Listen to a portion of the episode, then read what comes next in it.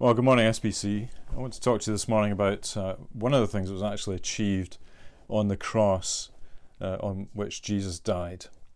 And for that, I want to turn to a verse in 2 Corinthians chapter 5, verse 21. And Paul says, For our sake he made him to be sin who knew no sin, so that in him we might become the righteousness of God. And at this point in the letter, Paul is uh, explaining his, his ministry of reconciliation. That through his preaching of the gospel, there's a way by which uh, sinful people on the one hand and a holy God on the other can be reconciled to one another. But at the core of that message is the cross that he preaches, the cross of Jesus Christ. And this, this verse explains why the cross is so important in bringing about that reconciliation. You see, what's pictured here is on one side, uh, we have us with all our sin and all its consequences that flow because of the law of God and the judgment that we're under. And, and in all our unrighteousness, God is against us.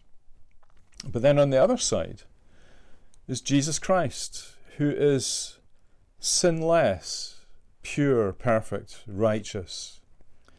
But on the cross, a great exchange happens.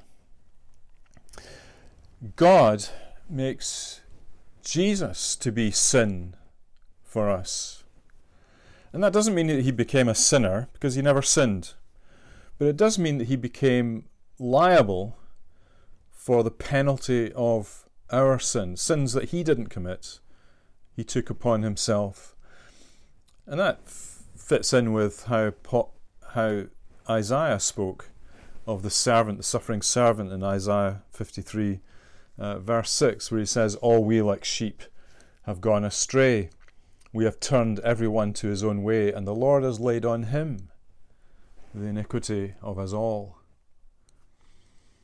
So that's on one side of the exchange. On the other side, there's then uh, us, those we who are sinners. And we become the righteousness of God. In other words, we are, we are counted as righteous in God's sight. God sees us as righteous. He acquits us of all the penalty of our sin and lets us go. And we become righteous. Um, we're not righteous in ourselves. That perfection awaits glory. But in Christ, we're counted as righteous. Christ, uh, Christians actually receive the righteousness of Christ. It's often pictured as a robe that we wear. And so we've got this wonderful exchange, don't we? Uh, Christ becomes sin for us, and we become the righteousness of God. And it's all by the grace of God in Christ Jesus. God does it all. And God the Son bears the cost and makes the exchange and is uh, our sin bearer. And that's what's so wonderful about the gospel of Jesus Christ that it's all by grace, it's all through the work of Jesus Christ on the cross that we're made acceptable to Him and reconciled to Him. And so let's reflect on the wonderful exchange that happened on the cross during this uh, time of Easter that's coming up. And uh, let's give thanks to God for His goodness. Let's pray. Heavenly Father, thank you for this wonderful exchange that happened.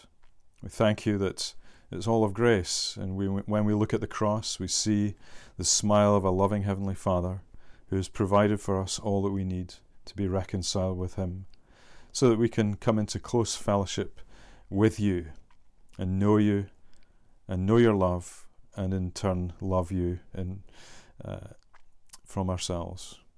So, Lord, we pray, bless us this Easter time in Jesus' name. Amen.